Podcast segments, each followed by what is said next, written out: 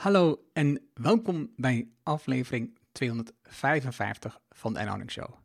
Waar je leert van ondernemers en ondernemende mensen die bijzondere resultaten bereiken. Welke beslissingen ze genomen hebben om hier te komen, wat ze doen, de strategie en hoe ze klanten krijgen. Mijn naam is Erno Hanning en ik deel mijn opgedane kennis, ervaringen en expertise met jou. Ik coach ondernemers die kennis leveren aan bedrijven om betere beslissingen te nemen, zodat ze weer gaan doen wat ze het allerliefste doen. Met meer resultaat en minder hard werken. Vandaag het gesprek met Ingrid Teppen. Ingrid is een energieke veranderleider met een unieke achtergrond in leiderschapsontwikkeling, ondernemerschap, innovatie en human sciences. Zij heeft een enorme passie om mensen te helpen met groeien, zakelijk en persoonlijk. Ze houdt ervan om nieuwe manieren van werken en organiseren in organisaties te brengen.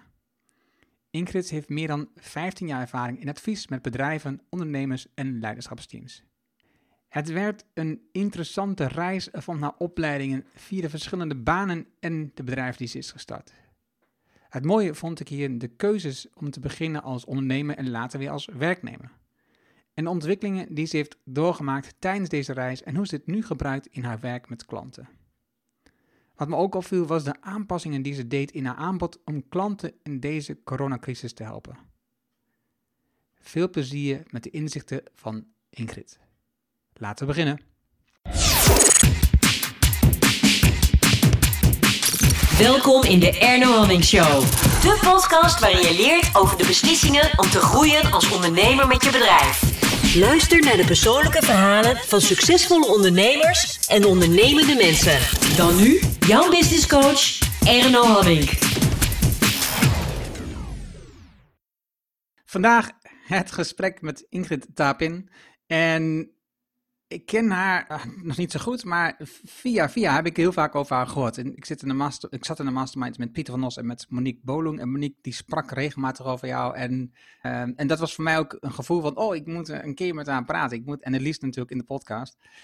Uh, en een paar weken terug, toen zat jij ook in een um, Zoom-sessie, een, een, webinar met Pieter van Nos en met Anna. Um, over uh, nou ja, de situatie van de crisis en wat doet dat met jezelf, met je bedrijf en wat zou je kunnen doen. En toen dacht ik, nou, dit is de gelegenheid, nu, uh, nu kan ik je vragen. dus vandaar dat, je, dat we nu hier zijn. Ja, Hartstikke leuk dat je, dat je erbij bent. Ja, dankjewel. Ik voel me vereerd dat ja.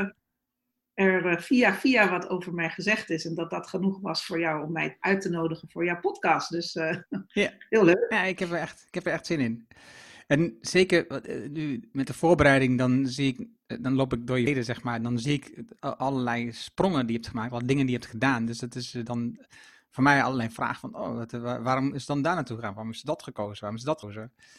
En dus dat is altijd dingen die me bezighouden. Wat, wat maakt een mens op een bepaald moment kiezen voor de volgende stap? En, en, en dus de, daar ben ik zeer benieuwd naar. Um, je had het. Um, nee, ik ga gewoon even bij, bij, bij je opleiding. Ja. Je hebt het gymnasium gedaan en vandaar ben je naar de universiteit in Leiden gegaan en heb je gekozen voor recht. Yes. Ik uh, keek vroeger met mijn moeder naar uh, LA Law toen ik klein was. En ik dacht, dat wil ik later een vrouw worden die uh, in de rechtszaal tegen de rechter zegt, I object. Your Honor. en uh, voor mensen opkomen. En ik vond dat toen heel tof. Dan zag je zo, wat ik me nog kan herinneren, zo'n groot gebouw met advocaten, juristen en uh, een bedrijf en cliënten. En nou ja, dat was er, zeg, dat is uh, eigenlijk wel de eerste, de eerste visie die ik had voor mezelf. Dat ik zoiets wilde als ik later groot was.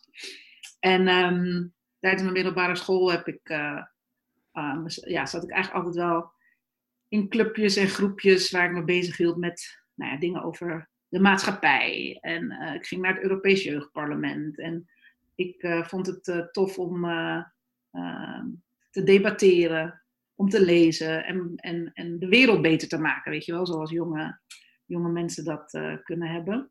En ik hou heel erg van lezen. Dus het was voor mij best wel vrij snel duidelijk dat ik rechten wilde gaan studeren. Ik ben absoluut geen, geen beta-persoon. Dus dat, het was een bewuste keuze. Het was niet een studie van ik weet niet wat ik wil, dus dan ga ik maar rechten doen. Maar het viel me heel erg tegen. In het wat, wat, wat, viel tegen? Um, ik dacht echt dat ik, een, um, ja, dat ik naar de universiteit ging voor een wetenschappelijke opleiding. Dat ik ging leren over de wetenschap en theorieën. En um, ik, weet, ik kan me nog goed herinneren dat de eerste vakken die ik had, criminologie en wetenschaps, uh, was het wetenschapsfilosofie of, de, of ethiek, weet je wel, dat soort vakken vond ik heel interessant. Uh, maar alles wat met dat wetboek te maken had, dacht ik, ja, ik word gewoon opgeleid om advocaat te worden, om te leren hoe dit boek werkt. Dus heel uh, praktisch. En mijn examens waren multiple choice vragen. En ja, ik vond het gewoon niet, niet zo uitdagend als ik had gedacht. maar het ging me wel makkelijk af. Dus ik heb het eerste jaar heel veel gefeest. en pakken gehaald hier en daar. Tot ik, um, ja, ja, ik, tot ik had het gevoel van, ja, ik ben niet echt heel trots op mezelf met wat ik nou aan het doen ben. En um, het gaat me makkelijk af. Maar ja, uh, dit, is, dit is niet de uitdaging die ik, uh, die ik zocht. En toen heb ik op een gegeven moment uh, tegen mijn Nestor gezegd: Ik heb morgen een vak en dat heet groot BW. Dat was echt een moeilijk, eh, pittig eh, vak. Ook weer met je wetboek erbij en ja, problemen oplossen. Uh, maar ik heb alleen het uittreksel gelezen. En als ik het morgen haal, dan stop ik. Want dan vind ik het echt zonde dat ik hiervoor betaal. Voor deze studie. Zo, ja, ik vond het gewoon echt een beetje triest wat ik aan het doen was. Dus ik had mijn Joho gelezen. Ik heb, uh, ben naar, naar die gymzaal geweest, ik weet het nog heel goed. Ik ging dat tentamen doen en ik kreeg een vijf en een half. Dus dat is voldoende, hè? En uh, toen zei ik, ik stop ermee. Dit is het niet. Uh, en, nu vraag je je af wat er was gebeurd als je een vijf had gehad. Nou ja, dat, dan had ik wel met mezelf afgesproken van nou kijk, dan moet je, dan moet je dat vak wel gaan halen. Hè? Dan is het niet zo makkelijk als je zegt. Maar ik denk dat ik wel gewoon had bedacht dat ik, een, dat, dat ik het wel zou halen met het, met het uittreksel. En um, toen ben ik, uh, heb de trein gepakt, ben ik naar Amsterdam gegaan. Want ik dacht, daar heb je heel veel studies, want ik wist nog niet wat ik wilde doen. Maar daar heb ik in ieder geval heel veel studies, veel faculteiten, veel keuze, meer dan in Leiden. Toen ben ik uh, naar een aantal uh, faculteiten gegaan, heb ik allerlei boekjes gehaald. Toen ben ik in het Vondelpark gaan zitten, heb ik ze opengeslagen. En ben ik gewoon op zoek gegaan naar iets waarvan ik dacht, dit is gewoon uh, iets waar ik kan studeren. Iets wat me grijpt, iets wat ik interessant vind. En dan zie ik straks wel wat voor soort bedrijf ik dan ga uh, starten. Want dat wist ik wel, dat ah, ik dus... mijn eigen... Ja, daar, daar, was ik, dat, dat was nog steeds bij blijven hangen. Het is uiteindelijk niet dat LA bedrijf geworden, maar uh, dat was wel mijn, mijn intentie. En toen kwam ik op um, media en cultuur, film en televisiewetenschap, digitale media. Nou ja, het heeft inmiddels zoveel namen gehad, maar um, dat leek me nou eens leuk. Iets maatschappelijks, iets dat met geesteswetenschappen te maken had. En ehm, met filosofie en de maatschappij en kunst en psychologie. En dus ik dacht, nou, dat vind ik gaaf, dat ga ik doen. Um, en toen moest ik natuurlijk mijn ouders bellen. Precies, dat was een vraag die ik mij ook zo leef van. Wat, wat, wat zeiden ze hier thuis van? Nou ja, ik zei eerst in mijn studententijd van nou, ik heb mijn studie gekozen. Ik ga mijn ouders bellen dat ik stop met rechten en dat ik wat anders ga doen. En uh, nou, iedereen vond dat best wel spannend. Van jeetje, wat heftig. En wat gaan ze dan zeggen? En mag dat wel? En weet ik veel wat. Ik zeg ja, ik weet het niet, maar ik, uh, ik weet eigenlijk niet wat ze gaan zeggen. Maar ik ga het gewoon zeggen. Dus ik bel mijn moeder. Ik zeg, mam, uh, ik wil, oh ja, ik wilde, ik weet niet hoe het is gegaan. Maar ik ben uiteindelijk met mijn vader uit eten gegaan. En um, om te zeggen dat ik iets anders wilde gaan doen, dat ik niet blij was, dat ik ongelukkig was, me niet uitgedaagd voelde. En dat ik dan nu uh, iets nieuws had uitgekozen. En hij zei, ja, wat is dat dan? ik zeg, nou, film en televisiewetenschappen. En uh, hij zei, nou, ik, uh, ik kom uit een generatie dat je vroeger advocaat, arts, tandarts of accountant of zo, weet je wel, werd. dus hij zegt, dit zegt mij helemaal niks. Maar ik weet dat als, je, als jij iets wil, eh, en je wil het echt heel graag, dan maak je er een succes van. Dus uh, go for it. En dat vond ik zo tof. Niet dat ik het heel anders had verwacht, maar mijn, mijn huisgenoten hadden me wel een beetje zenuwachtig gemaakt. We hebben heel uh, lekker gegeten en gekletst over het leven en zijn studie en alles. En um, mijn moeder die was ook van, ja, weet je, dit is jouw tijd. En je bent slim en je kan wat. En als je ermee wilt stoppen en je wil wat anders doen, ga maar. Dus daar was ik wel heel blij. Voelde ik me wel gesterkt. Dus toen ging ik een vage studie doen. Ja, hij voelde als vager dan recht. Ja, want ik wil, kijk, dat recht, wat ik, wat ik merkte was, ik ben, ik wilde niet iets heel praktisch doen. Ik wilde iets nieuws leren over de wereld en over mijn brein en over denken. En uh, daar was er gewoon echt best wel in verhouding heel weinig. Hè? Dus uh, dingen, de vakken die ik dan wel leuk vond, waren eigenlijk een soort bijvakken. En de grootste deel van de vakken waren van, nou, dit is hoe het wetboek werkt dit is wat er gebeurt, dit is dan wat je moet doen. Eigenlijk heel, um, ja, heel gestructureerd te werk gaan om een puzzeltje op te lossen. Wat ik op zich leuk vind, maar ik dacht, ja, maar daarvoor ga ik niet studeren. Dat ga ik straks doen als ik een baan heb. Maar ik wil wat, echt iets nieuws leren, niet iets nieuws, niet een vaardigheid ontwikkelen. En um, dus toen ik uh, voor media en cultuur uh, koos, toen zag ik de vakken en het curriculum en toen dacht ik, daar ga ik echt dingen leren waar ik nog geen geen weet van heb hoe dat in elkaar zit. Ja, dus zo. En was die studie dan minder praktisch gericht, minder gericht op een vaardigheid? Ja, veel minder. Kijk, er staat natuurlijk wel een beetje praktijk bij, van dat je uh, een documentaire moest maken of uh, in groepen uh, scripts moest schrijven. Maar um, die studie was veel meer, ging over eh, ja, welke invloed heeft media op, uh, op mensen hun uh, gedrag? Um, wat is nou eigenlijk werkelijkheid? Wat, wat is waar? Um, um, heel veel, ja, hoe zou ik het zeggen? Met, met, met verschillende uh, invalshoeken en vanuit verschillende theorieën naar de wereld kijken, naar mensen, naar culturen, Um, ik heb uiteindelijk mijn scriptie echt topic genomen, oké, wat voor invloed heeft media op uh, hoe wij als maatschappij onze normen en waarden en meningen en overtuigingen um, vorm, vormen, uh, die dus vervolgens weer invloed hebben op ons gedrag. Um, dus ja, die kant heb ik me uh, een beetje op gericht. En dan ook nog wel interessante dingen zoals digitale media, internet. Wat doet dat nou met ons als mensen. Dat we op een nieuwe manier gaan uh, interacteren. Um, dat er paradigma shifts ontstaan door uh, uitvindingen die met communicatie te maken hebben. Allemaal dat soort uh, zaken. Weet je, net zoals hoe we nu kijken naar de crisis. Van wat, um, wat gaat de crisis ons brengen straks? Hè? Als we het een beetje onder de controle hebben, die coronacrisis. Wat, met wat voor oog gaan we kijken naar, naar reizen? Op wat voor oog gaan we kijken naar globalisering, met wat voor oog gaan we kijken naar media, naar informatie, uh, naar samenwerken, weet je wel, dat soort dingen. Um, daar ging mijn studie over. Ja. ja en ik heb. Uh, toen... Wat zeg je? Hmm. Dat is wel heel anders. Heel ja.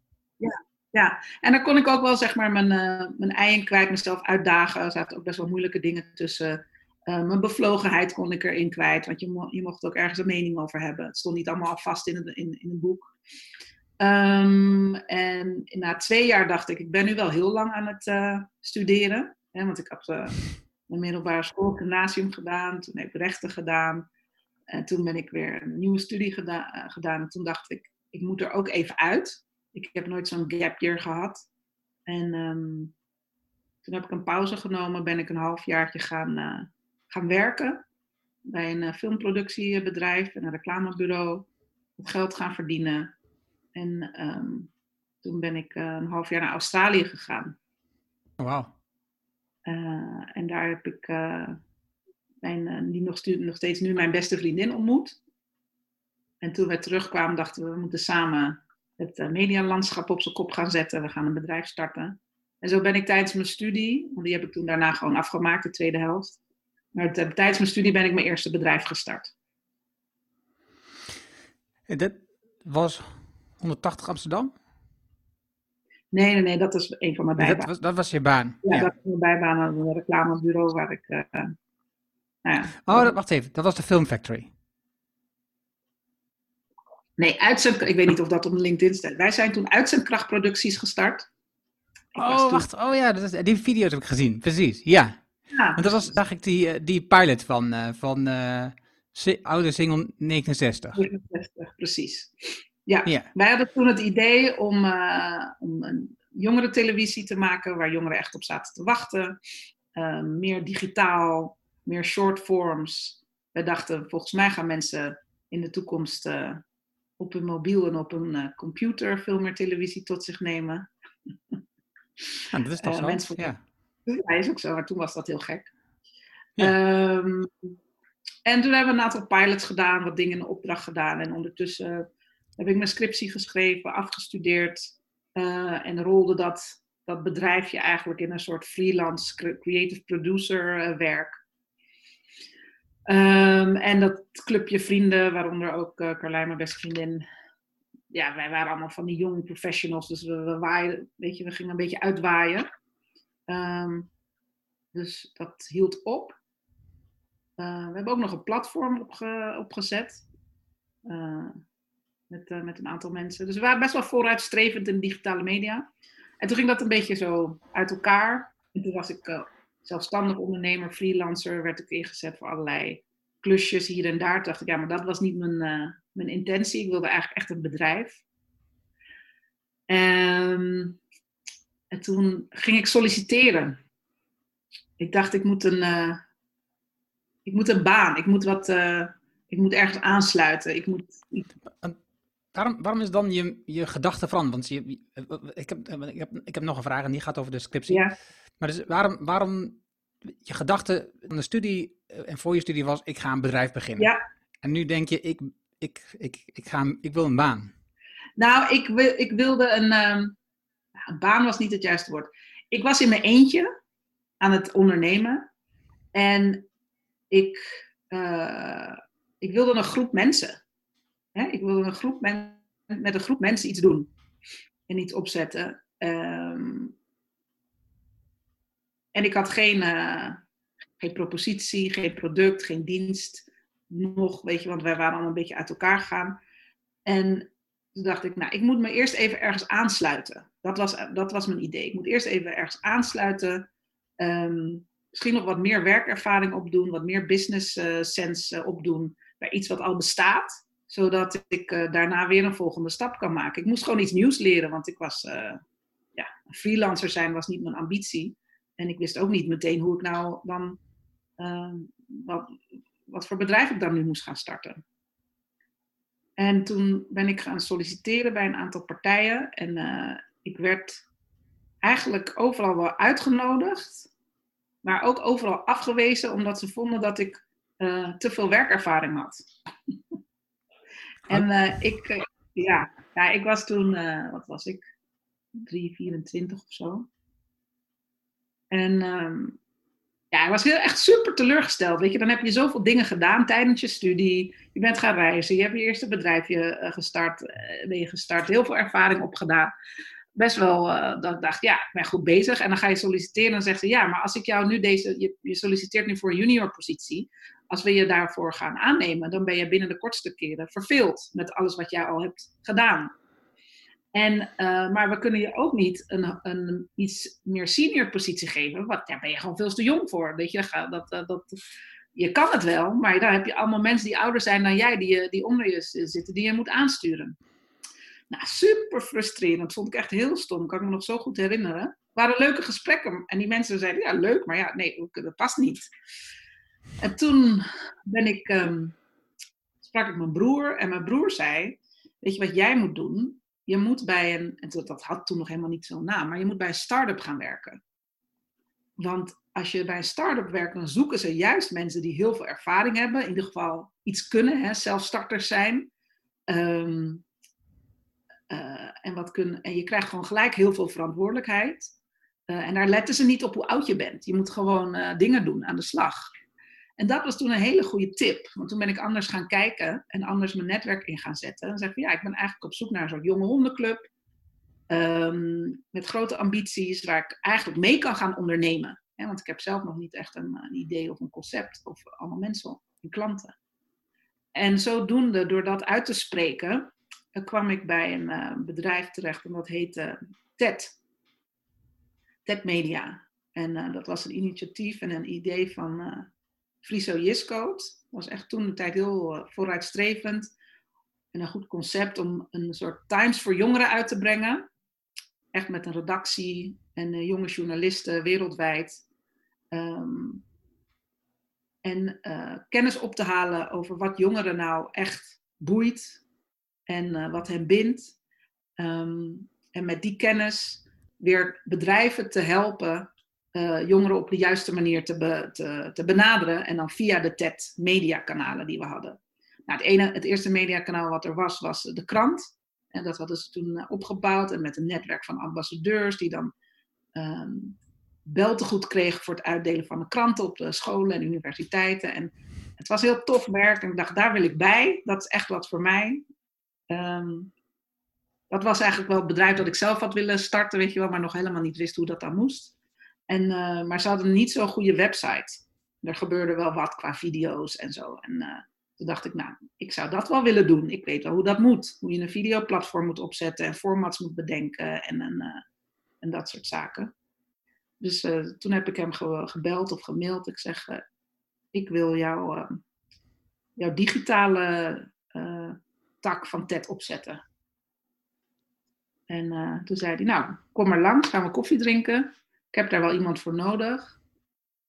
Koffie gedronken. Schrijf even op een A4'tje hoe jij denkt dat je dit zou aanpakken. Gewoon één A4. Dat heb ik toen gedaan. En toen werd ik aangenomen. En dan ben ik daar gestart eerst in mijn eentje, toen met de stagiair. En dat is toen in een paar jaar tijd hadden we echt een heel. Uh, nou, ik denk dat het wel een van mijn tofste werkervaringen was. Met een echte club van presentatoren, uh, cameramannen, editors, uh, internettelevisie aan het maken. deals gesloten met MTV en TMF. En op mijn kaartje stond Ingrid Teppin, baas van het internet. Dit is wel een mooie titel, ja. Dus ja, we hadden de baas van de krant en dan hadden we de baas van het internet en de baas. En nou goed. Um, wat, ja. wat, ik mooi vind hierin is dat het verschil wat ik zie met veel mensen als ze beginnen solliciteren of als ze gaan solliciteren, is dat een beetje herkenbaar met de eerste functies waar je op gesolliciteerd. Het was gewoon, je hebt op een aantal functies gesolliciteerd. gesolliciteerd. Ja. En dan zit je in een proces en dan krijg je uh, uiteindelijk een afwijzing of je, uh, je aangenomen, je krijgt een voorstel. Maar dit is gewoon, je hebt zelf onderzoek gedaan en je, en je hebt gekeken, hier zit een gat. En, en volgens mij kan ik, dat, kan, ik dat, kan ik daarin iets betekenen bij dat bedrijf. Dus ik bel dat bedrijf op en ik zeg, dit is mijn idee.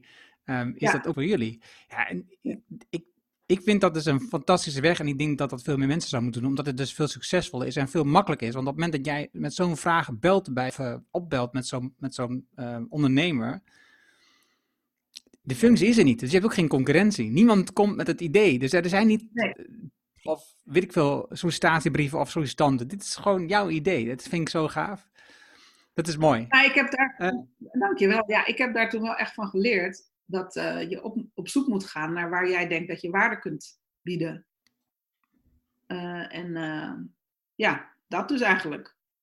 Ja, ik, ik, voordat je verder gaat, ik wil even terug naar jou, um, want dit is een vraag die nu in mijn hoofd rondgaat de hele tijd. naar jouw studie, naar je scriptie. Wat was je conclusie van, van de vraag die je stelde? Wat was je slotsom?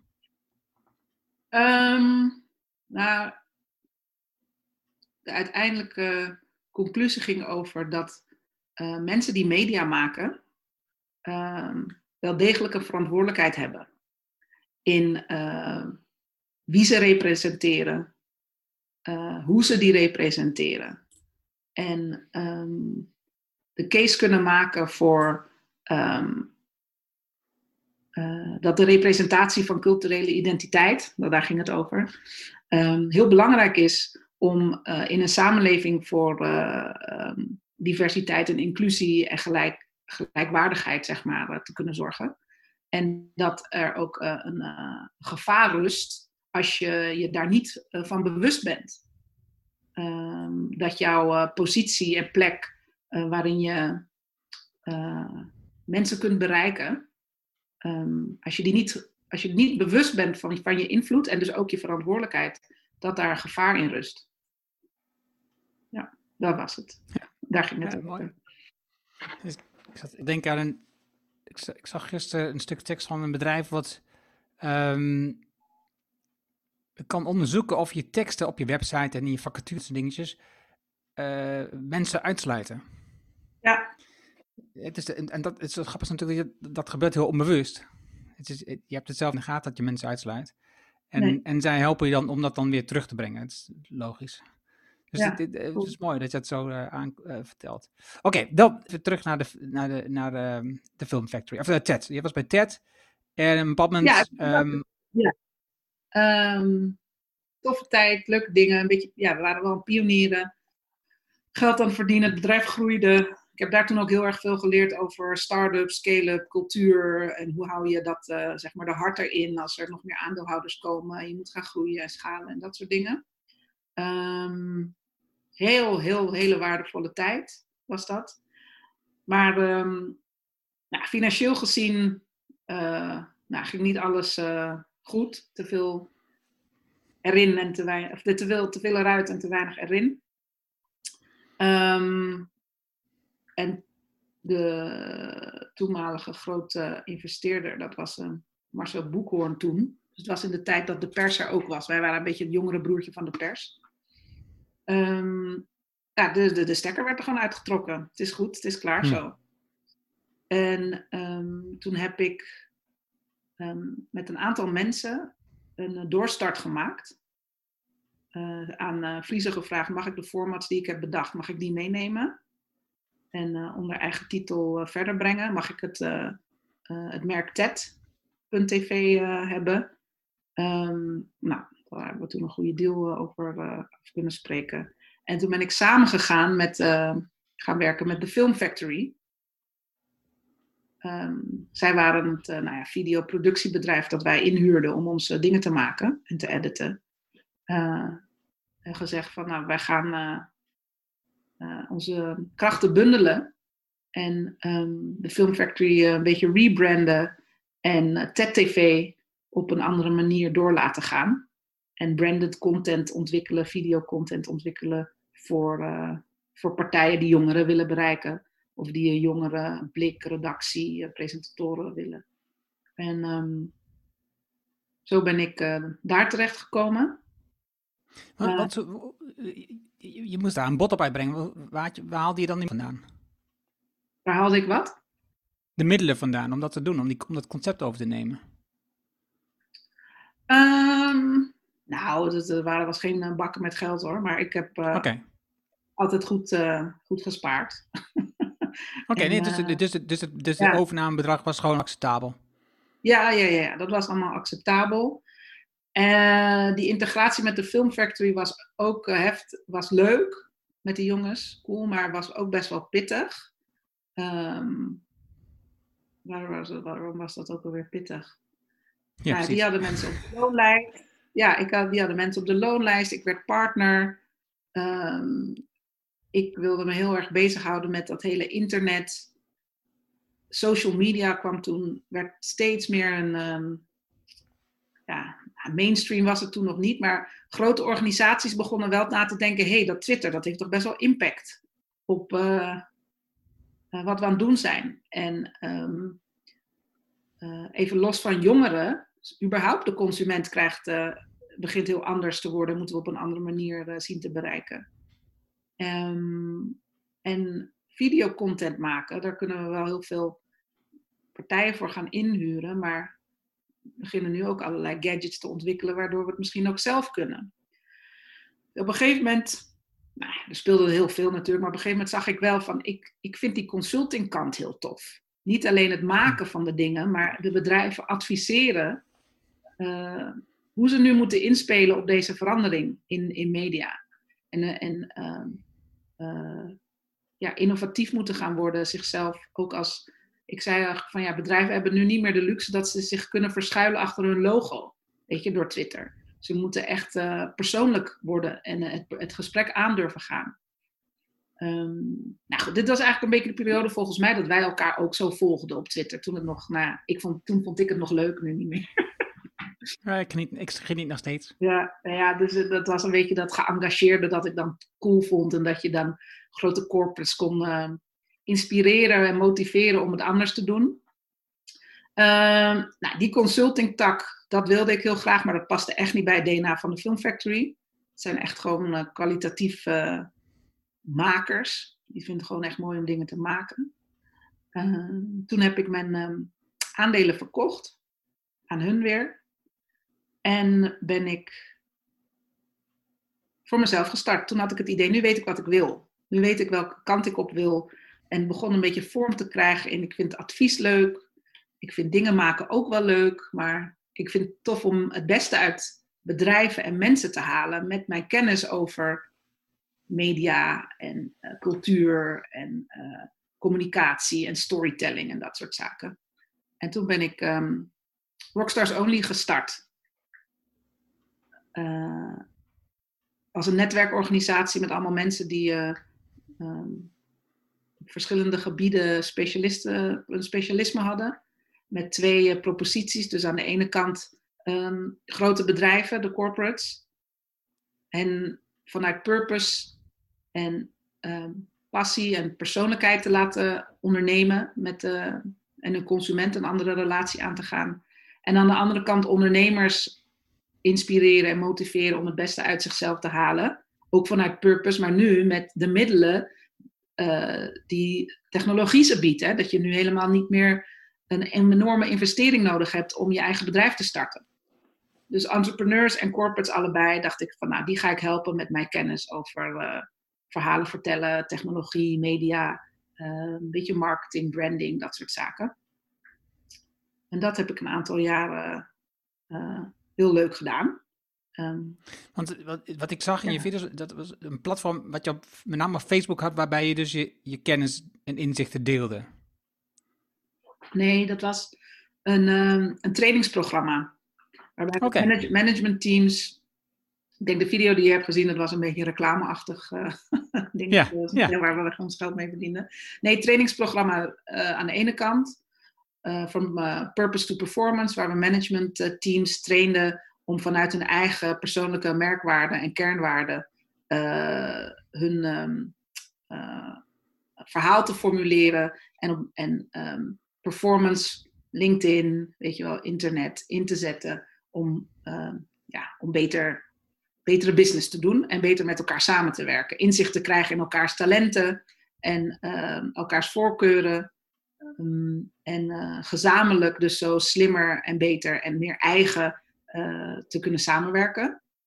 Dat, um, dat was het. En dan had je ook nog individuele programma's. En zo ken ik ook Monique Boloum voor ondernemers zelf. Om diezelfde vijf P's voor zichzelf uh, toe te passen.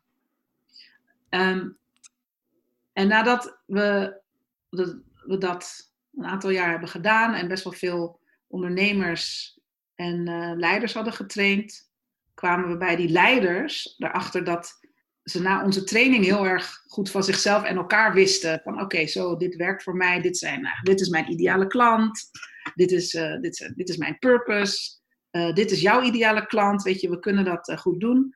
Maar als de training dan afgelopen was, dan was het best wel lastig om die energie en die inzichten in elkaar vol te houden. En misten ze heel veel kansen, omdat ze elkaar niet op het juiste moment konden updaten. Dus hadden een, wij merkten dat ze een communicatieprobleem hadden eigenlijk. En Sabine en ik, mijn, die, mijn partner, die um, dachten wij, eigenlijk moeten we daar een tool voor ontwikkelen. Gewoon iets wat, wat ze zouden kunnen ondersteunen, weet je wel. Daar zou toch een tool voor ja. moeten zijn, of vinden we eigenlijk eerst een, een tool voor moeten zijn, waarmee we ze die teams daarmee kunnen helpen. En dat lag heel erg lang een beetje soort van kabbelend in ons hoofd. Van dat zou wel tof zijn als we ook een schaalbaar, zelf ook een schaalbaar product kunnen ontwikkelen. En uh, we gingen er eerst naar op zoek of we het konden vinden. Toen konden we het niet vinden. Toen dachten we, ja, eigenlijk is het een combinatie van deze, weet je, een combinatie van WhatsApp, een combinatie van Twitter. Een, weet je, een soort van social uh, CRM tool zou uh, moet het zijn. hebben we het uitgetekend. En uh, toen dacht ik, ja, we moeten het gewoon maken. moeten we gewoon gaan, gaan doen. En uh, soms is het ook echt heel goed om niet te weten wat je niet weet. Hè?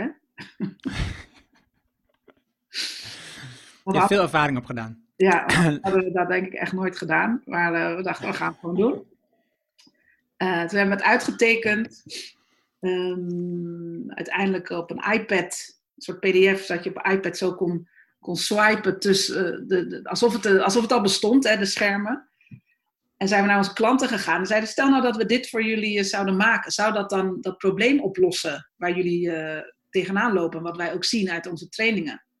En dan zeiden ze, oh, nou ja, dit wel. En nou ja, nou dat niet. En oh, dit is wel heel zo cool. En oh, zou, oh kan ik dan dit dan? nou, met die feedback.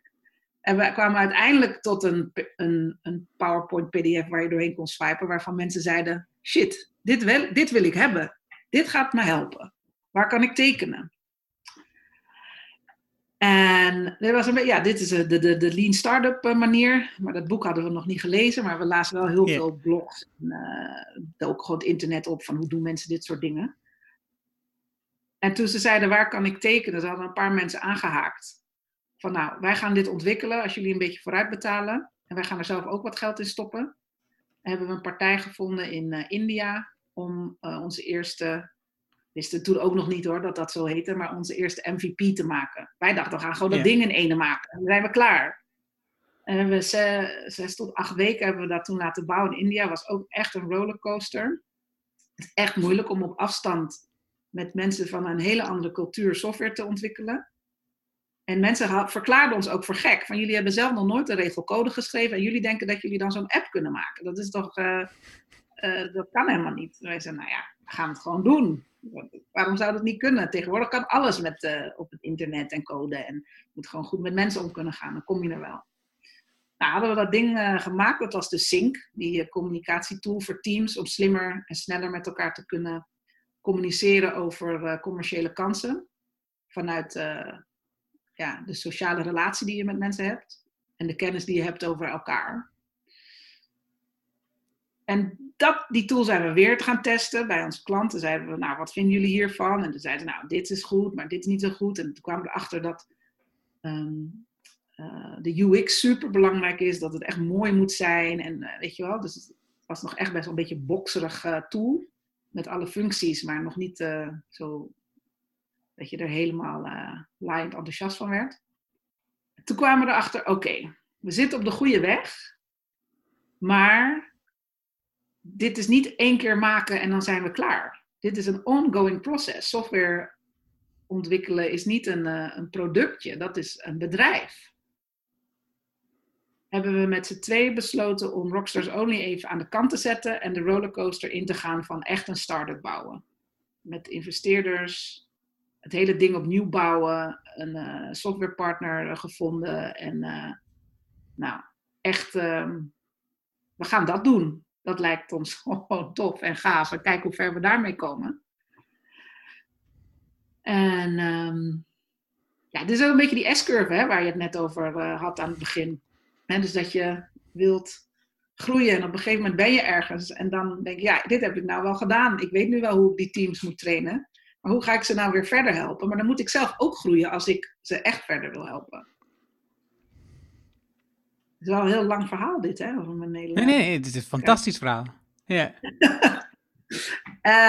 um, nou, uiteindelijk hebben we toen een hele goede MVP uh, eh, ontwikkeld. Hebben we ons opgegeven voor het Boost-programma bij uh, The Next Web. We hadden betalende klanten.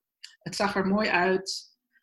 En we werden uitgekozen als een van de meest veelbelovende start-ups in Europa. Daar hebben we kunnen pitchen.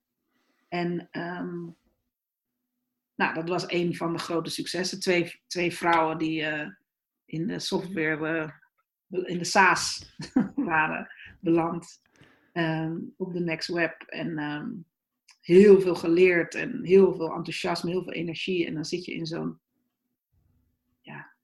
startup rollercoaster waarin je 24/7 alleen maar bezig bent met je product, met je klanten en hoe nu verder. Uh, toen kwamen we bij een, een grote hobbel. Namelijk, we hadden het van A naar B gebracht, of ik zeg maar van even van 0 naar 10.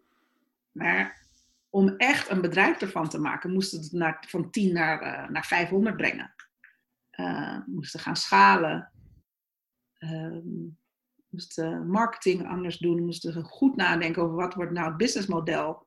Wordt dat, uh, gaan we individuen à la Slack proberen te bereiken? Gaan we bedrijven ehm, aansluiten?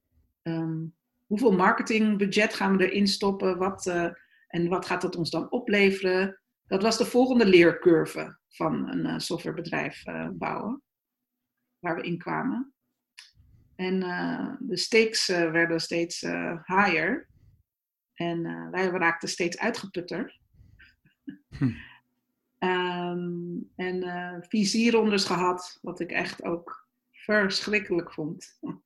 Om te leuren met ja, te leuren met je kind en je ideeën. En dan, dan mensen dan gaan zeggen, ja, hartstikke leuk, maar dit is niet goed en dat is niet goed. Um, en uh, alleen maar naar de cijfers kijken. Maar eigenlijk is dat hetzelfde dat je doet bij in het begin met bedrijven. Als je je, als je, je eerste schets van het product laat zien, krijg je ook te horen dat het niet goed en dat is niet goed. Ja, alleen nu, uh, dan zit je wel met een klant die zit te wachten op jouw product. Die zegt, maar als je dit doet, dan zou ik het heel erg leuk vinden. En als dat erin zou zitten, dan zou ik het, weet je wel, zo. Want jij gaat direct voor hen waarde leveren. De meeste VC's, die, die zijn helemaal niet geïnteresseerd in je product. Die kijken naar je spreadsheet en zeggen, hoeveel geld ga ik erin stoppen en hoeveel eh, rendement gaat het me opleveren.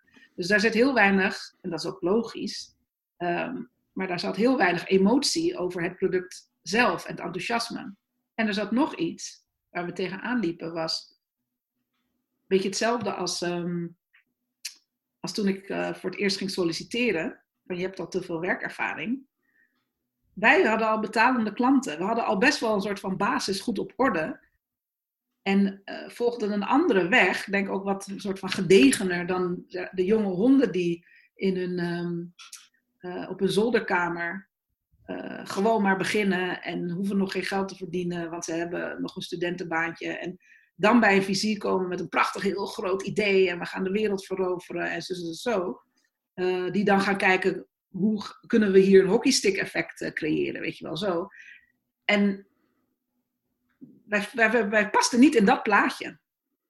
Dus het was ook een beetje een soort van mismatch tussen twee, ja, twee vrouwen, geen echte techneuten, wel een goed product, ook best wel potentie. Ze pakken het nu zo aan, maar ja, dan moest je gaan schakelen om dat met ons te gaan doen. Hè, om het echt anders te doen. En um, toen hebben we een weekje vakantie genomen. Echt om na te denken, oké, wat willen we nou? Met wie willen we dit? Hoe willen we dit? Dit, um, dit is echt best wel heftig uh, wat we aan het doen zijn. En is het wel echt onze ambitie om een softwareclub uh, te bouwen met z'n tweeën? En waar is nu de menskant gebleven? Waar, we ooit, waar ik in ieder geval zoiets had van daar ben ik ooit gestart. Dat ik mensen verder wil helpen. Maar ik heb helemaal niet het idee dat ik dat nu aan het doen ben. Ik heb wel heel veel geleerd. En ik vind, zou het ook nooit willen weggooien. Maar die struggle. Um, en er zit ook gewoon nog een financieel verhaal aan. Hè? Je moet ook gewoon je hypotheek betalen. Uh, dus toen hebben we een, een, een zijweg genomen. Gezegd, nou, ik ga weer uh, uh, nadenken over hoe ik, hoe ik wel mijn volgende stap wil maken. Sabine ging ook nadenken over hoe zij de volgende stap wilde maken. En gezegd van, we gaan het gewoon wel weer terugbrengen naar niet een, naar niet een bedrijf ervan te bouwen, maar het echt te zien als een product. Dus dit is het product. En eh, de mensen die ermee werken, die kunnen ermee werken. maar we gaan niet voor de uh, aansluiten op Microsoft, Salesforce en weet ik veel wat allemaal, waar we echt in een flipperkast zaten van wat we nou allemaal moesten.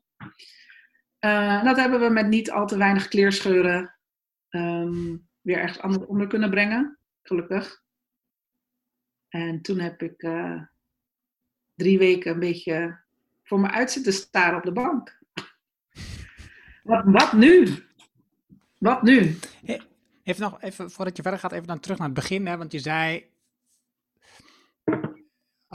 als ik, hè, dus dit, het voordeel van het niet weten. Het is als ik bepaalde dingen had geweten, had ik het nooit gedaan. Wat waren de elementen uh, wat je, waarvan je, waarvan je nu zou zeggen, had ik het, als ik dat had geweten, had ik het nooit gedaan? Nou, kijk, als iemand van tevoren had gezegd, uh, je gaat over uh, drie jaar uh, helemaal uitgeblust tot bijna overbelasting op de bank zitten als je hieraan begint, dan zeg je nou, dan ga ik het niet doen. maar met terugwerkende kracht, alles wat ik in een hele journey tot aan die bank en zelfs ook die bank heb geleerd, heeft me ook gebracht waar ik nu ben. Dus nu zou ik nooit zeggen dat ik, het, dat ik er spijt van heb dat ik het heb gedaan. Nee. Alleen, ja, je weet gewoon niet uh, tegen welke hobbels je allemaal, uh, of tegen welke muren je aanloopt, welke bergen je moet beklimmen. Um, en ook uh, ja, je beperkingen leren, je angsten leren. Sommige angsten weet ik van, nou, die heb ik. En sommige, daar kon ik makkelijk overheen. En um, het was gewoon veel moeilijker dan dat wij in eerste instantie uh, dachten dat het zou zijn. Want die, ja. want die vermoeidheid aan het einde, heeft dat dan vooral te maken met veel en hard werken? Ja, niet uitgaan. Dus altijd aanstaan. Weet je, als je heel erg uh, grote drive hebt. En ik deed natuurlijk samen met, uh, met Sabine, mijn partner, zakelijk en privé. Um, en wij zijn echt um, gek op wat we doen. Wij vinden ondernemen heel leuk. En we vinden het met elkaar ook heel leuk. En we kunnen allebei iets anders en vullen elkaar aan. En we hebben dat door de jaren heen een beetje zo, weet je, dan zijn we weer samen en dan doen we een beetje zo. Maar het altijd wel met hetzelfde doel. Persoonlijk groeien, ons gezin onderhouden en uh, zakelijk succes proberen te behalen. Um, wat was je vraag ook alweer? Waar begon ik, waar begon ik dit verhaal? Oh ja, op die bank. Ja, de, omdat het. Ik hoor natuurlijk, net als jij, veel verhalen over um, entrepreneurs, ondernemers die met een start-up beginnen, die. Ten eerste hoor je natuurlijk veel mensen die succesvol zijn, die heel trots zijn dat ze ontzettend hard werken. Mensen die nog niet zo succesvol zijn, en ook die knetterhard werken, die gewoon uh, 100 uur in de week maken, dat is niet bijzonder. Mm -hmm. En er zijn, er zijn een, een, aantal die hier anders naar kijken. Die zeggen, weet je, dit is gewoon onzin, dat slaat nergens op. Je moet het ook gewoon kunnen um, van 9 tot 5. In een 40-urige werkweek moet je dit gewoon kunnen organiseren. Ja. Nou ja, wij um, hebben heel hard gewerkt. Er zat er best wel veel drive achter.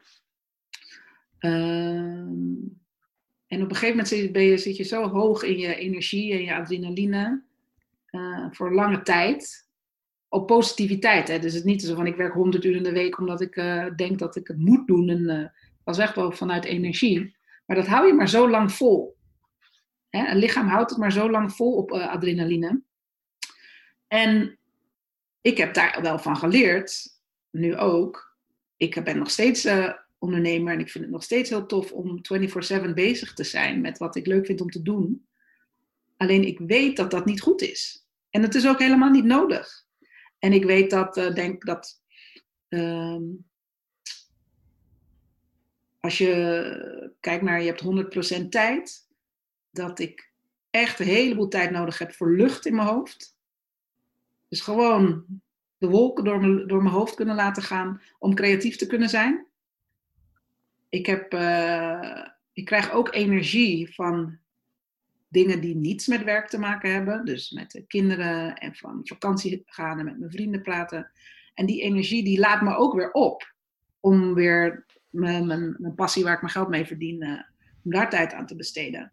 En uh, als ik dat allemaal niet doe, dus niet goed slaap, niet genoeg beweeg, uh, geen tijd neem om goed te eten, geen tijd neem voor sociale contacten die verder gaan dan mensen die ook ondernemers zijn. Uh, geen tijd nemen om met aandacht met mijn kinderen bezig te gaan. En daar de geluksmomenten waar je echt niet, waar, die je echt niet verwacht dat die komen, dat die daar dan ook opeens komen. Uh, met aandacht bezig te kunnen zijn met je ouders, goede vrienden. En soms ook gewoon eventjes te verdwalen, weet je wel. Uh, als je dat niet doet, dan kan je dat andere gewoon niet lang volhouden. En doe je dat ook niet op je best. En ik ben helemaal niet, ik ben nu niet zo gejaagd als uh, uh, pak een beetje tien jaar terug. Vroeger had ik heel veel haast. Hè, moet nu, moet nu. En naarmate ik ouder word, ehm, heb ik minder haast. Terwijl je eigenlijk zou zeggen, je hebt nu min, minder tijd. maar... Nou, dat, en ik denk dat dat is dus... Dat is de perceptie die je niet, die je niet ziet op het moment dat je erin zit. Hè? Dus, dus als je twintig bent, dan ehm, heb je meer tijd als dat je 40 bent. Uh, maar tegelijkertijd, als je 20 bent, is je horizon nog heel erg kort. Ja. Het is dus, als je 20 bent, dan denk je, um, iemand 35 is oud. Ja. En als je 40 bent, denk je, goh, 80, dat is wel een gave leeftijd. Ja, ja. Ja, dat, dus dat, dat zo... dus als, ik naar, als ik naar mezelf kijk, dan denk ik, weet je, als ik, als ik, ik ben nu 52, als ik, als ik tot mijn tachtigste zou kunnen werken, dat ik dat voor elkaar kan krijgen, dan heb ik gewoon nog 30 jaar te gaan. Ja, dat is toch nog een hele lange periode. En dus, en dus er is een moment dat ik denk van, ik moet tot mijn 65 of nu 67, ik wil gewoon nog, ik heb nog 30 jaar, dus, dus waarom zou ik nu vandaag haast maken? Natuurlijk wil ik dingen bereiken, natuurlijk wil ik dingen, doelen realiseren. Maar Mhm. daar, zit, daar hoeft geen haast in te zitten. Nee. Nee, en, dat, en daar, dat moet je op een gegeven moment uh, ontdekken. Je moet, je moet daar komen, dat je dat voelt. En vroeger maakte je plannen voor uh, een jaar. En als je dan iets ouder werd, en, en wat wij zeiden, zeg je, ja, ik moet een plan maken voor drie jaar. Want, uh, en nu maak je plannen voor tien jaar. Hè, en voor twintig en voor dertig. En dan kijk je je horizon veel verder. En dan weet je ook, zolang ik met focus uh, en consistency bezig ga. En mijn systemen om me heen zodanig inricht dat ik het ook voor de lange termijn vol kan houden. En dat ik mijn progressie zie. En dat ik mijn valkuilen uit de weg kan, uh, weet je wel, een beetje kan manoeuvreren. En je kent jezelf beter. Dan zit er nog steeds wel ambitie. En ik ben van nature een heel on ongeduldig persoon. Maar dat moet ik dus. Uh, ik moet ervoor zorgen dat dat ongeduld wordt gevoed. Maar op een andere manier dan dat ik binnen een jaar daar al moet zijn. Ik moet elke dag denken: oh, dit heb ik gedaan. Dus dan heb ik die bevrediging. Oké, weet je, uh, je bent lekker bezig. Dat heb ik wel nodig. En dat moet ik ook inrichten voor mezelf. Hoe doe je dat? Uh, bij te houden wat ik wil, uh, wil bereiken op een dag. Ehm, en, dat, en ervoor te zorgen dat er maar maximaal, laten we zeggen, vier, vijf dingen zijn die ik echt wil realiseren. En dan schrijf ik die op een uh, post-it. Die plak ik dan zo om een uh, scherm heen. En aan het einde van de dag, dan kan ik ze weggooien. heb ik ze gedaan. Ja. En dan ben ik blij. Ja. Ja, precies. Ja. ja, ik gebruik een vergelijk, maar ik, ik heb altijd, in de kern heb ik altijd dat soort uh, uh, dingen die ik op een dag wil doen. En dus ik hou het ook aan. En ik heb geen post-it, ik gebruik een boekje, een notitieboekje. En ik schrijf 1, 2, 3 op en dan komen de punten erachter te staan. Ja. En, en, en dan, als je dan aan het eind van de dag ziet dat er drie zijn weggestreept, dan denk je, ja, dit is gewoon, het was gewoon een mooie dag. Ja. Nou ja, en weet je ook, uh, compassie voor mezelf te hebben als ik ze niet heb weggestreept.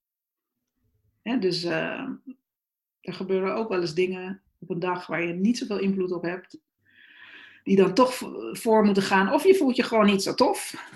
Ik voel me gewoon niet zo uh, energiek vandaag. Ik moet even iets anders gaan doen dan uh, wat er op mijn to-do-list staat, zodat ik de dag een beetje doorkom. En dan um, heb ik die, kan ik ze niet weggooien. Dan is morgen ook weer een dag.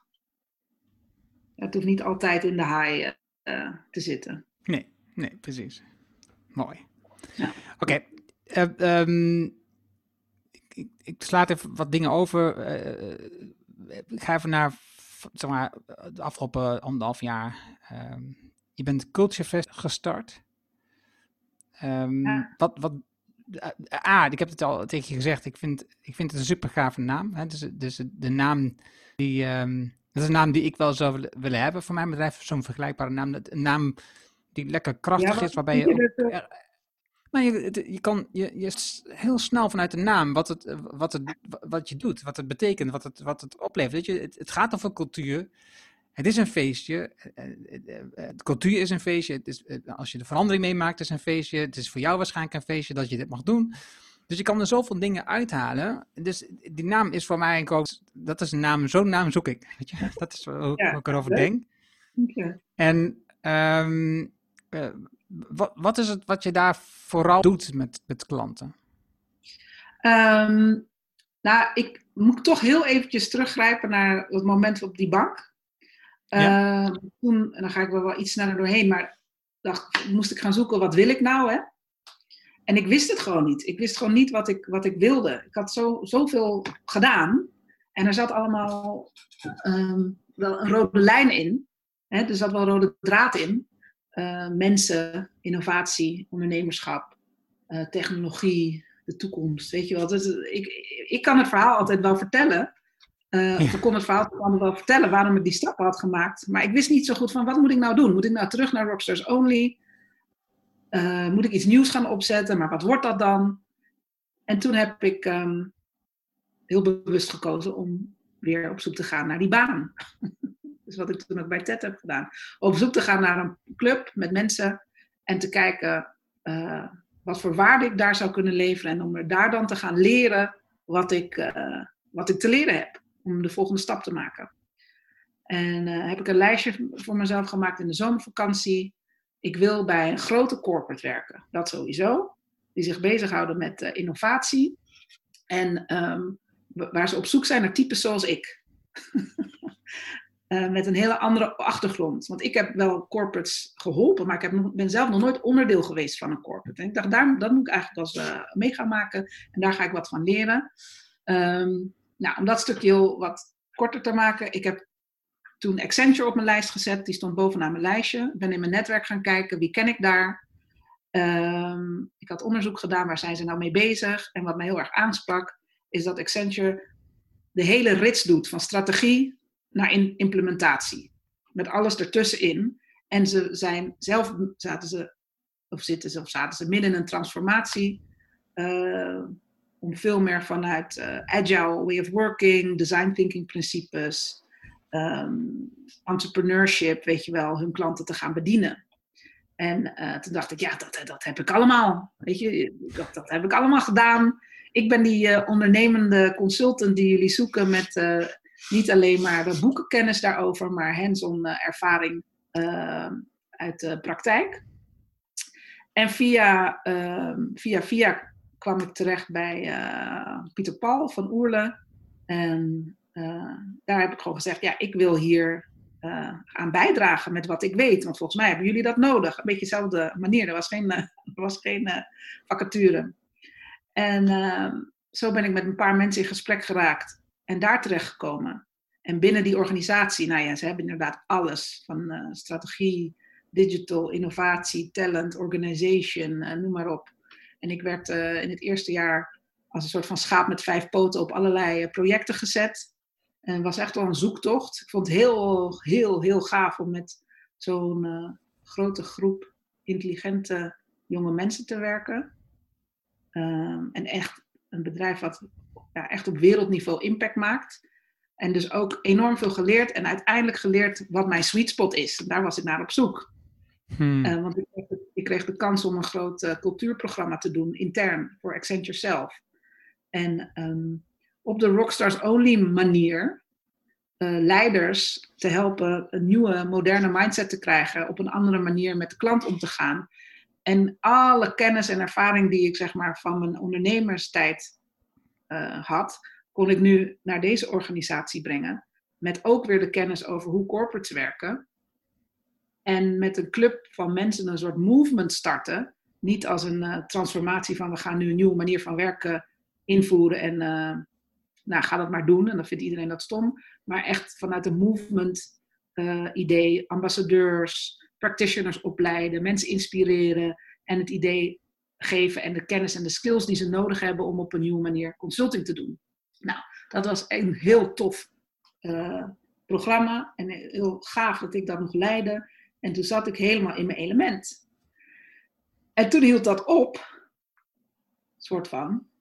Uh, ja, ik had nog een stap kunnen maken naar global, maar dat vond ik echt helemaal niks. Ik denk, ik wil niet de hele dag uh, in calls zitten. Ik moet gewoon mensen om me heen hebben. En nou goed, dat. Um, maar toen zat ik helemaal in mijn element en toen wist ik ook, dit is wat ik wil doen. Ik wil bedrijven helpen om hun cultuur en hun leiderschap uh, op een dusdanige manier te ontwikkelen dat het bijdraagt aan de nieuwe manier van business doen. En die propositie heb ik nog getracht om te zeggen: Accenture, dit moeten we ook onze klanten gaan verkopen.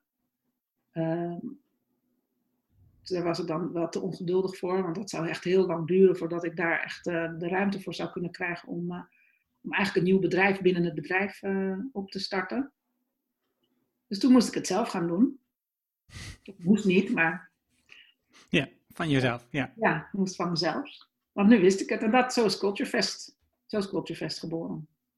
Mooi. Mooi. Ja. Vanuit de, de drive en het is heel herkenbaar. En dus de, de, de rem in organisatie die je opgelegd krijgt. Uh, waarvan je weet als je het in je eentje gaat doen, dat die remmen niet meer is. Dat je gewoon vol kunt gaan. Ja, wel eng natuurlijk weer, want het is wel weer from scratch.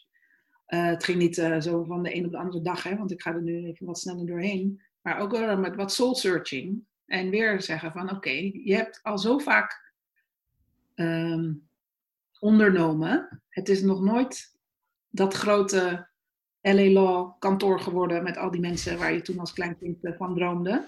Het is elke keer van 0 naar 1 en dan misschien wel naar 10. En bij 10 raak je een beetje verveeld. En dan ga je, laat je weer afleiden. En dan ga je weer dit doen. En dan loop je weer tegen een plateau aan. En dan ga je weer die kant op. En weet je wel, voor, ik kan me heel goed voorstellen dat voor andere mensen denken van ja, uh, dat, die LinkedIn-profiel uh, van haar kan er geen, geen hoe zeg je dat, chocola van maken. Maar het is een, het is een persoonlijke ontwikkeling. Ehm, waar ik nu van kan zeggen dat ik weet dat ik focus moet houden. En weet waarom en wat het is. En de dingen die me voorheen tegenhielden of afleiden, uh, kan ik nu makkelijker herkennen, pareren. Mm. En um, ja, en ik heb gelukkig de, de luxe um, dat ik het met een beetje veilig gevoel kan doen. Uh, hoezo? Nou ja, kijk, als je start um, from scratch om, je, om een bedrijf te starten en je moet vanaf dag één, uh, weet ik veel, uh, zoveel duizend euro omzetten om je gezin te onderhouden, dan is het veel moeilijker om te zeggen: ik kies voor dit. Ik ga me niet laten. Ik durf nee te zeggen tegen bepaalde opdrachten en klanten, omdat ik zeg: nee, dat ga ik nu niet doen. Ik wil dit doen. Dit is mijn, dit is mijn vorm. Uh, ik, ga niet van hot, ik laat me niet van hot naar her slingeren uh, om maar geld te verdienen. Ik wil focus houden op de impact die ik wil maken bij organisaties uh, en via mensen. zodat mensen. Ik geloof er gewoon in dat als je het beste uit mensen haalt, als mensen het beste uit zichzelf weten te halen, en ze werken voor een organisatie of voor een eigen bedrijf, uh, dat als je die twee dingen met elkaar alignt, dus waar wil het bedrijf heen? Wat is die purpose? En waar willen de mensen heen en wat is hun purpose? En je gaat die samenbrengen, dat je dan echt magie kan creëren. Maar het is heel makkelijk om deze twee los te trekken. En te zeggen van ja, maar ik wil beetje dit, en ik wil een beetje dat, en ik wil een beetje zus. En het is heel makkelijk om te zeggen, dit gaat alleen maar om omzet maken. Uh, en als je zelf in het midden zit, dan is het zo, soms ook heel erg verwarrend. Van waar ben ik nou? Wat is nou mijn bedrijf geld maken? En wat ben ik nou met wat ik als mens, waar ik me als mens in wil ontwikkelen? En ik kies er voor mezelf voor om dit zo uh, aligned mogelijk te houden. En um, ik probeer anderen daarmee te helpen. Mm-hmm. Hetzelfde te doen. Zie je, zie je, je hebt een paar keer de behoefte gehad om, om met mensen te werken om, om die club groot te maken. Zie je dat Culture Fest meer dan één persoon wordt?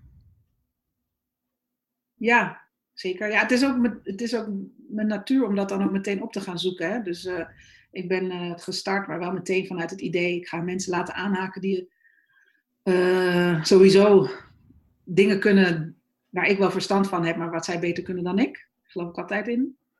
Um, en samen te werken en partnerships op te zoeken. Dus um, het is voor mij eigenlijk al meteen vanaf dag één uh, meer dan alleen ik. Ik werk met ik heb een team aan, uh, specialisten uh, en facilitators aangehaakt. Maar goed, dat zijn geen, dat zijn geen werknemers. Nee, nee, het zijn geen werknemers. Uh, Maar zie je, zie je, zie je bedrijf worden met werknemers? Ehm, ja, dat zie ik wel, ja. Ik denk, ja, ik zie dat wel. Dat dat, uh, maar niet omdat het naar een bedrijf moet zijn met werknemers. Nee, nee. Ja, ik denk dat, uh,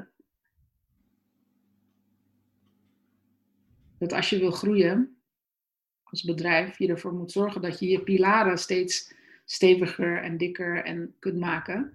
En dat je als de baas van de onderneming um, jezelf misbaar moet kunnen maken. En dat kan door werknemers, dat kan door systemen, dat kan door uh, partnerships, dat kan door mensen die een belang hebben in je bedrijf. Uh, dus ik kan me heel goed voorstellen dat um, er een moment komt dat ik denk, hé, hey, deze persoon kan dit stuk heel goed doen en daar zit zijn of haar passie ook. En uh, we maken genoeg omzet om zo iemand aan te nemen. Maar het is niet mijn. Het is niet per se. Mijn groei zit hem er meer in dat ik uh, veel klanten wil uh, kunnen bedienen. En uh, op schaal mensen kan raken en bedrijven. Dan dat ik wil groeien van 1 naar 10 naar 200 werknemers. Weet je wel, dat is niet per se mijn, het doel, een doel aan zich. En dan is de schaal digitalisering. Ja, digitalisering is een, is een vorm van schaal, maar ook, um, kijk, ik ontwikkel, ik, ik ontwikkel uh, trainingen en uh, uh, workshops en programma's. En of je die nou digitaal doet of in real life, als je in staat bent om een training te ontwikkelen voor een clubje van 10 en je kan het op een dusdanige manier mooi maken dat je dat ook voor een club van 100 kan doen, dan ben je ook aan het schalen natuurlijk. Oké, laatste puntje. Is, want jij bent um, ook bezig met het brein. Ja. Ja, ik ben dus, nou ja, in het kader van partnerships uh, ben ik een partnership aangegaan met uh, Wouter van den Berg, uh, neuro-econoom en breinexpert. En hij heeft een heel gaaf, um, innovatief ontwikkelplatform ontwikkeld. Daar is hij de founder van, Brain Compass. En wat hij eigenlijk doet, of wat hij, wat hij heeft gemaakt, is een, is een tool waarmee je als individu uh, erachter kan komen um, wat jouw fabrieksinstellingen zijn. Dus letterlijk, wat heb je vanuit de biologie meegekregen uh, als het gaat om uh, je, een aantal systemen, zo hoe je brein werkt. Um, wat heb je uit je je relatiemodel, zeg maar, hoe, je, wat, hoe is dat ontwikkeld? Uh, wat zijn je energiebronnen? En uh, wat is je professionele mindset? Dus je krijgt uh, inzicht in jezelf vanuit vier bronnen die het um, mogelijk maken om veel sneller en makkelijker je talenten te, in te zetten, te ontwikkelen en jezelf eigenlijk persoonlijk te laten groeien. En zijn tool, platform is allemaal gebaseerd op hoe het brein werkt. Dus je krijgt ook, in, los van jezelf, krijg je eigenlijk ook inzicht, inzicht in hoe werkt de neuro hier. Hè? Waarom doe ik eigenlijk de dingen die ik doe, terwijl ik eigenlijk weet dat ik ze ook anders zou moeten doen? Hoe komt dat nou? Hmm. nou dat heeft te maken met het feit dat uh, 95% van wat wij doen, dat komt uit dus een deel van ons brein dat dat gewoon automatisch doet. Dat hoeven we niet zo bewust te doen. Hè? Dat, um, Daniel Kahneman die noemt dat uh, de System One, hè, de, de, die dat heel snel doet, slimme onbewuste. En de kunst is, is om inzicht te krijgen van oké, hoe zet ik dan dat, tweede systeem uh, zo goed mogelijk in en weet ik waar ik moet zitten om dat gedrag aan te passen. Nou goed, dus hij richt zich heel erg op het, het, het ontsluiten van potentieel bij uh, individuen. En ik richt mij op het ontsluiten van potentieel bij organisaties. En um, dat doe ik ook gebaseerd op uh, hoe het brein werkt. Hè? Maar ik had voorheen nog niet zoveel diepgaande kennis uh, als het ging om de neurologie daarvan. Um, maar mijn programma's zijn wel uh, zeg maar self-learning programma's. Dus echt capability building programma's, zodat je in je hoofd nieuw gedrag kan gaan ontwikkelen. en dat je je automatische software zeg maar weer kan updaten met het nieuwe wat je hebt geleerd. Nou, daar vonden wij elkaar heel erg in onze overtuiging dat dat de manier is waarop je zowel mensen als individuen moet helpen. En nu um, uh, werken wij samen, trekken we daar samen in op. Dus Culture Fest die doet een, uh, de, de, de, de consulting, training, uh, organisatieontwikkeling kant. Gebruikmakende van de kennis en het ontwikkelplatform van Brain Compass. Dus zo kunnen we mm klanten beter, nog beter bedienen. Oké, een van de dingen die je in het vorige gesprek zei was van um, hoe reageert het brein in onzekerheid? Dat was een van de elementen die je geleerd hebt. Uh, nou, ik, dit lijkt me een tijd van een heleboel onzekerheden, of is niet wat je geleerd hebt, wat je hebt gedeeld met een klant. Ja. Hoe reageert ons brein bij onzekerheden? Um, nou, even kijken hoor. Je moet je voorstellen dat uh, je, je 95% van wat je doet, um, wordt aangestuurd door een deel van het bedrijf, brein uh, dat jou dingen laat doen op basis van informatie uit het verleden. Ja, dus jij, alles, ja, je, je hebt gewoon dingen herhaaldelijk, herhaaldelijk uh, gedaan en gezien en je hebt daar uh, een memory van. En met die informatie ga je weer doen wat je, wat je vandaag doet. Hè? En dat is ook het stuk waar je talent ja, dus het is ook het stuk waar je talent, talent zit. Hè? Want iets wat je herhaaldelijk doet en dus dat beter kan, dan heb je daar kennelijk talent voor. Nu zitten we in een situatie waarbij we helemaal niet zo makkelijk terug kunnen grijpen. één, op ervaringen uit het verleden. Dus daar komt een soort van error. hey, wat gisteren waar was, is vandaag opeens niet waar. Nou, dan grijpen we normaal gesproken terug naar een stuk van ons brein wat dat bewuste brein is, wat in, staat is om scenario's te gaan maken van oké, dit werkt dus kennelijk niet. Ik moet gaan nadenken, creatief zijn en, dingen, en nieuwe dingen gaan uitproberen. Maar dat doe je met oog op, oké, wat zou er dan allemaal kunnen? En dan zit je opeens in een situatie, we zijn best wel gewend om een aantal mogelijke scenario's te zien. Misschien ook wel een paar voor een soort van horizons. Hè? Dus een beetje als je in die innovatietheorie gaat kijken. Maar nu zitten we in een hele ambigu, am, hele ambigu, alles is ambigu. Je gaat naar de supermarkt, Hè? En er zou bijvoorbeeld gewoon geen wc-papier kunnen zijn. Dat, dat hadden we niet voor mogelijk gehouden. Nou, ons um, uh, reptiele brein, is een stukje van het reptiele brein, dus uh, Wouter noemt dat heel goed, de bodyguard stuk van je brein, wat er is om jou te beschermen, die gaat op error. Die zegt, er is uh, gevaar. We weten het niet. En dus je hartslag gaat omhoog. Um, je, gaat, je bent super alert. En je gaat ook misschien een beetje gekke dingen doen, zoals bijvoorbeeld heel veel wc-papier kopen. Want je had niet kunnen bedenken dat er geen wc-papier uh, zou kunnen zijn. Dat, dat, dat was helemaal geen optie. Een optie dat misschien hij uitverkocht is en dat, morgen er, dat het er morgen wel is, dat was misschien wel een optie. Of dat jouw lievelingsmerker niet, niet meer is en dat je dan nog eventjes moet wachten tot die weer aangevuld Dat was een optie. Maar de optie dat het misschien zou, zo, zo zou kunnen zijn dat we niet meer naar buiten mogen. Hè? De optie zou kunnen zijn dat ik mijn zaak niet meer open kan gooien. Uh, dat waren allemaal dingen die we niet voor mogelijk uh, hielden. Dus de, die bodyguard, die uh, gaat je beschermen. En die denkt niet na. Hè? Dat is, je moet echt zien als een bodyguard, een hele bland, blante gast. Die denkt bam, bam, bam. We moeten overleven en dan moeten we ze zo gaan doen. En in deze tijden is het dus zaak om sowieso die bodyguard te kalmeren. Want er is wel stress. Maar de stress gaat eigenlijk over het idee dat we niet de resources hebben om om te gaan met een situatie die we niet kennen. Daar komt de stress vandaan. Dus er is een disconnect tussen uh, de, de resources die we wel of niet denken te hebben en de situatie waarvan we denken we hebben het niet in de hand. Maar voordat je daarmee om kan gaan, moet je die bodyguard even uh, kalmeren. Nou, vervolgens moet je jezelf bewust zijn van het feit dat je nu niet kunt vertrouwen op die uh, know-it-all, dus die op basis van ervaring uit het verleden handelt. Um, die gaat heel vaak op overdrive, hè, want die denkt, ja, maar ik weet hoe het moet, maar ik weet hoe het moet en ik weet hoe het moet, maar je weet nu gewoon even niet hoe het moet. Dus die moet je weer in rust brengen door dingen te laten doen waar die wel verstand van heeft. Hè? Dus waar, waar die op kan teren. Dus dat zijn dingen die je leuk vindt, die je makkelijk afgaan, zodat die in flow gaan.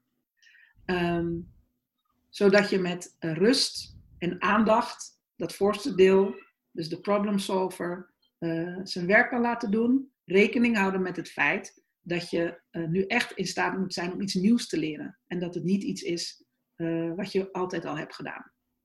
Hmm. dit is. Het voelt wel heel erg bekend, hè? Dus, dus je, voor mij, en ik hoop dat dat. Dus, dus, dus je, op momenten trek je terug naar de dingen die je gewend bent. Mijn bestaande ochtendritme van, van lezen, van schrijven. ehm, waardoor je bij rust komt. En eh, een gesprek als dit. ehm, zodat je de ruimte krijgt om na te denken over bijvoorbeeld de toekomst van mijn bedrijf. Ehm, want ik zit in een totaal nieuwe situatie met mijn bedrijf. Ja, Een situatie die ik niet voorzien, die ik nooit had bedacht, die treedt nu op. En dus, dus wat, en dus ik moet, ik moet mijn, mijn, mijn ehm hagedissenbrein brein tot rust brengen, zodat mijn creatieve brein weer kan werken. Om na te denken, wat, is, wa- wat is nu een toekomst die ik wel zou kunnen aangaan? Wat is, wat is een product wat ik wel kan maken waarmee ik klanten kap op dit moment? Ja, dat is wel mooi zeg. Ja, er zijn, er zijn, eigenlijk ga je door drie fases heen ehm, in een crisis. Hè. Eerst is het ehm, survival. Dus zorg ervoor dat je even de basis op orde hebt. Ehm, je, weet je, je thuissituatie, je computer aangesloten, Zoom op je laptop, eh, weet je, goede bureaustoel. Eh, de basis, hè. we moeten nu kennelijk in huis eh, gaan opereren. Ehm, dan is het een kwestie van, oké, nu moeten we gaan aanpassen, adapt. En dan gaan we nieuwe dingen uitproberen. En sommige dingen werken wel, en sommige dingen werken niet. En sommige dingen gaan eigenlijk veel beter. Hadden we niet bedacht dat het, die crisis brengt ons natuurlijk ook, ook best wel wat positieve dingen en inzichten. Dan zit je in die eh, eh, recover en adapt eh, fase. En in de derde fase ga je alles wat je hebt geleerd uit die crisis gebruiken om te thriven. Dus dat je naar de, een fase gaat waarin je weer een soort evolutie hebt meegemaakt. En dus de, die, die quote is ook: A crisis as evolutionary driver. Het is er om ervoor te zorgen, of nou, het is er niet om te zorgen, maar het kan ervoor zorgen dat je eh, jezelf moet veranderen en dat je door die verandering jezelf hebt geëvolueerd. Is er ook een soort beeld van hoe lang zo'n fase ongeveer duurt? Die, die, vooral die middelste fase? ik denk dat je ernaar moet kijken uh, in, in, lijnen. Hè? Dus het is niet alsof je in één fase zit met alles. Dus die fases lopen uh, door elkaar heen. Dus bijvoorbeeld um, op het gebied van um, sporten. Nou, moet je heel snel schakelen, kan niet meer naar de sportschool. Um, ik ga het anders doen. Ik richt mijn, mijn, uh, mijn tuin in, zodat ik daar uh, aan mijn beweging komt. En vervolgens kom je er heel snel achter, hé, hey, ik ga echt niet meer terug naar die sportschool. Want ik heb het nu zo ingericht dat ik met veel minder geld en veel meer tijd fit kan worden. En dan zit je in de, al in de thrive-fase. En dat heb je misschien al binnen drie uh, weken georganiseerd. Gaat het om je bedrijf, dan is het weer, weet je, ga je weer, je gaat ook weer door die drie fasen. Maar het, loopt niet, het is niet alsof je hele leven van ene zo pap, oké, okay, dat hebben we dan pap en dan naar de derde gaat. Oké, okay. ja. we moeten afronden. Dus, uh, ja. dit, is echt, dit is echt absurd lang. en, um, te lang te veel gekletst. Nee, nee, dit is, het, het is, dat is waarom dit, dit gesprek hebben. Het is super leerzaam. Dus het is gaaf om te horen. En, en het proces wat je hebt doorgemaakt en de keuze die je daardoor hebt gemaakt om um, van de studie naar een start-up te komen en met dat geleerde weer in de corporate uit te komen en dit weer goed te passen in je, je nieuwe bedrijf. Dus dat is, dat is allemaal leerzaam. Anders, anders had ik al lang tussendoor een vraag gesteld. Dat, dat is het niet. Um, um, um, om, af te heb ik twee vragen nog aan jou. je hebt net de Lean Startup genoemd van Eric Ries. wat is een ander boek wat jij zou zeggen, dat is, dat is een boek waar ik veel op aan heb gehad of wat ik misschien zelfs veel heb weggegeven aan anderen? veel aan heb gehad en veel heb weggegeven. Even. Niet per se in beide, maar.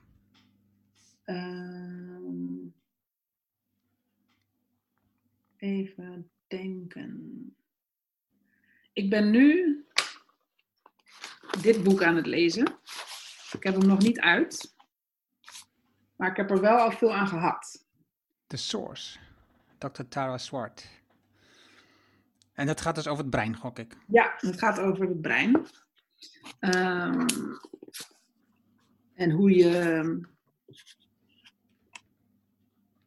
ja, gaat over het brein en eigenlijk ook over brain hacks. Het gaat ook over waar, waar, waar, waar uh, Wouter en ik ons mee bezighouden. En ik vind het dan wel weer interessant om weer van een andere arts te leren. En weer vanuit een ander verhaal te horen hoe iemand uh, potentieel ontsluit bij zichzelf en anderen ook coacht. Um, was dat. En een ander boek.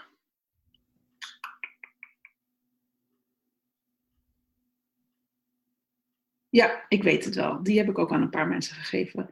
Dat boek heet um, van Enrich Fromm. Ik het even op gaan zoeken hoor. Enrich Fromm en het gaat over liefde. En dat boek heeft heel veel indruk op mij gemaakt. The Art of Loving. Oh, wow. Is een, uh, een dun boekje, maar elke zin heeft uh, ja, waarde en kracht of zo. Dus je leest hem niet zomaar even weg. Uh, maar als je, ja, dat, dat gaat over, ja, het gaat gewoon over de art of loving. En dat vind ik dan toch de essentie van wat je zou moeten willen leren hier op aarde. Hoe doe je dat? Wauw. Ah, dat is een mooie. Oké, okay, die ga ik gelijk opzoeken. Oké, okay, nou. Uh, Ingrid, waar kunnen mensen jou bereiken? Hoe kunnen ze, kunnen ze jou vinden? Hoe willen ze contact met je opnemen? Uh, LinkedIn is het makkelijkst. En mijn naam, Ingrid Teppin, kan je terugkijken naar die lange uh, dat, cv van mij. Uh, maar daar staan allemaal contactgegevens op, mijn website, mijn e-mailadres. En je kan gewoon een berichtje sturen, want ik vind het altijd een leuk medium om, om met mensen in contact te komen, elkaar te volgen en weer nieuwe dingen te leren. Dus LinkedIn is volgens mij de beste plek. Mooi zo. Super dankjewel voor jouw inzichten van jouw reis en de keuzes die je daar gemaakt hebt. Het was mooi en leerzaam. Dankjewel ja. Ingrid ik vond het hartstikke leuk. Nogmaals, een eer dat je me hebt gevraagd. En ik moet zeggen, het heeft ook wel iets. Uh, ja, cleansing of zo. Om zo lang te mogen praten over je eigen reis. en je lessen en zo. Dus dat, uh, dank daarvoor. Het is echt nou, leuk om te doen. Met plezier. Ja. Dat was het gave gesprek met Ingrid. Ik hoop dat je ook zo genoten als ik. Je vindt de namen en links die we noemden in het artikel bij deze uitzending hoort. Ga daarvoor naar ernhonning.nl slash show 255. Wil je automatisch de volgende aflevering van deze podcast op jouw telefoon krijgen? Dat kan.